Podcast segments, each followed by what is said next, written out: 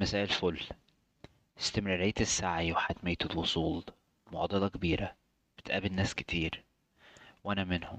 أنا زياد ودي شافة حفرة.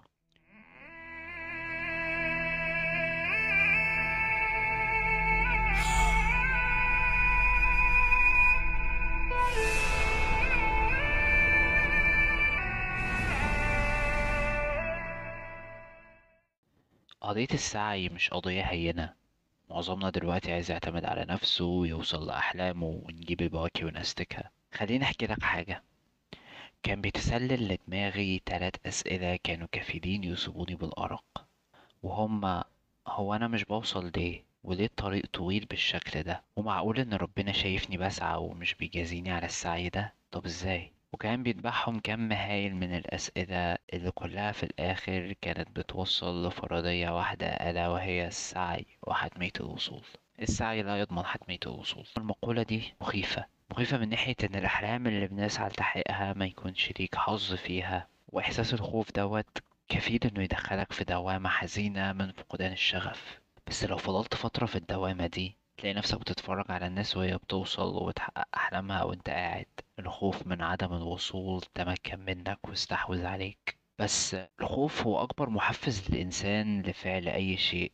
بالعكس، يعني رغبتك في البقاء على قيد الحياة وإنك تعيش عيشة نظيفة وتصاحب المضيفة فهي نابعة من خوفك من الموت. طب ما تيجي ندور على حل يرضينا. تعال نفك شفرة العبارة ديت ونفهمها سوا ونشوف ان احنا هنميل ان احنا نؤمن بيها ولا ما هي الا محض الرهات. ببساطة كده، عشان تدرس اي حاجة لازم تفكر فيها وفي نتائجها. فتعالى تخيل معايا كده، انت قدامك خيارين: الاول انك تفضل تسعى، والتاني انك ما تسعاش في اي حاجة.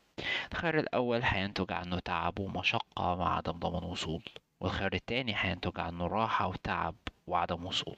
خليني اوضح لك اكتر. لو سعيت تتعب من كتر السعي وهيكون الأمر مرهق جسديا وذهنيا وفي بعض الأحيان كمان نفسيا، بس هتوصل في الآخر الاحتمالين: الوصول أو عدم الوصول.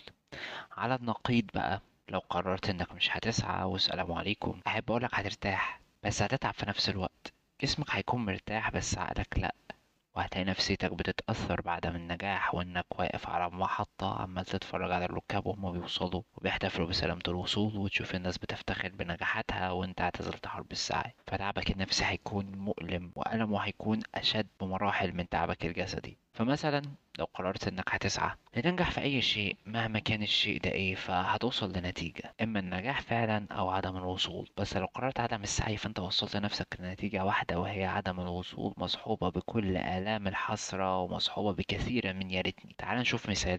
لو أنت عندك امتحان متعرفش أي حاجة عن المادة، قررت إنك تذاكر، أو بمعنى أصح يعني إيه تنقذ ما يمكن إنقاذه، فالنتيجة في الآخر هتبقى حاجتين: يا هتنجح يا هتسقط.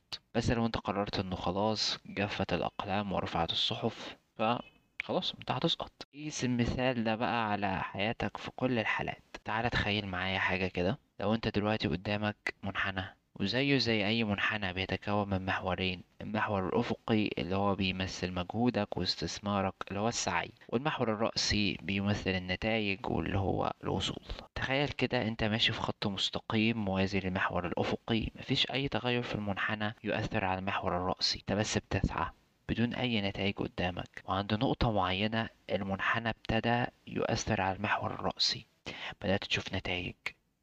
النقطة اللي بدأ من عندها التغير اسمها النقطة الحرجة. هي دي النقطة اللي بيحصل عندها كل التغير. لو جبت براد وحطيت فيه مية وعرضت البراد للحرارة اللي هي المتمثلة في النار، مفيش أي تغير هيطرأ على المية لحد ما توصل لدرجة حرارة المية. لحظة وصول المية لدرجة الحرارة المية هيبدأ يحصل التوتر في السطح، هيبدأ يطلع أبخرة، هتبدأ المية في الغليان. ده نفس الشيء اللي بيحصل مع الإنسان بالظبط. تفضل تستمر في السعي وتبذل مجهود وتجيب آخرك وانت مش شايف ان في اي نتائج بتحصل، انت ما بتوصلش. بس عند لحظة معينة اللي هي النقطة الحرجة هيبدأ يحصل تغير. فاضل جزء نتكلم فيه عشان نشوف الفرضية دي فعلا احنا هنميل ان احنا نؤمن بيها مية في المية ولا فيها شوية سقطات. بص يا معلم، انت لما بتقرر عدم السعي هتبدأ تتعب نفسيا، تشعر ان وجودك زي عدمه وانك مش بتضيف اي شيء في الدنيا. هتبدأ تجتاحك كم هايل من الأسئلة: أنا عايش ليه؟ طب أنا هنا بعمل إيه؟ وأنا فاشل في كل شيء. تبدأ واحدة واحدة ترجع لورا وتحيط نفسك بفقاعة. والموضوع مش هيقف لحد هنا. ما انت بتشوف الناس بتنجح وبتوصل وانت حابس نفسك في قلب الكومفورت زون بتاعتك، او اللي انت معتقد ان دي الكومفورت زون بتاعتك. انا عن نفسي بحب اسميها وور زون، لان انت بتبقى اشبه انك في حرب، انت فعليا في حرب، انت في حرب مع نفسك اللي عماله تقولك انك فاشل وان في كل العبر، وحرب مع المجتمع اللي عمال يجري من حواليك وانت قاعد ناقم عليه وشايف ان الحياه تستوي من عدمها. هتقوم ليه وعشان ايه؟ ما اللي نعرفه احسن من اللي ما نعرفوش، ويبدا عقلك يوحيلك ان انت اللي صح وانت اللي عرفت حقيقه الدنيا، وتشعر في بعض الاحيان انك فيلسوف فاهم الدنيا وفاهم العابها الدنيئه ومدى دناوتها، عشان كده انت زاهدها وانت الوحيد اللي صح وكل اللي حواليك لسه ما يعرفوش حاجه. بس احب اقول لك كلنا عارفين ان الحياه مش سهله، انا عارف ان ممكن الطريق دوت ما يبقاش بتاعي في الاخر، واغلب الناس اللي ماشيه في طرق وبتسعى فيها مش عارفه هي هتوصل ولا لا. بنسعى دايما كأن السعي دوت هو اخر شيء احنا هنعمله في حياتنا، وبنبذل مجهود على الاقل عشان لو ما وصلناش ساعه ما بتيجي تقعد مع نفسك لحظه بعد عدم الوصول تبدا تراجع انت عملت ايه، ايه اللي مخلكش توصل. مش هتبدا توقع نفسك في دايره يا ريتني وتلقي باللوم على نفسك وتقول انا كنت ممكن اعمل واعمل واعمل بس انا ما عملتش، وهتدخل نفسك في دوامة ملهاش أي نهاية. فأنا أحب أقولك اسعد نفسك وخليك عارف إن لو ما وصلتش فأنت استفدت خبرات، وإن الحياة كلها قايمة على السعي في عدة طرق، وإن السعي ما هو إلا غذاء للروح وإرضاء للنفس، وإنك متوصلش الهدف ملوش أي علاقة بإنك توقف سعيك. أظن إن أنا أميل للإيمان بالنظرية ديت، فعلا السعي لا يضمن حتمية الوصول، بس ده مش معناه إن أنا أوقف سعي لعدة أسباب كتير اتكلمنا فيها دلوقتي.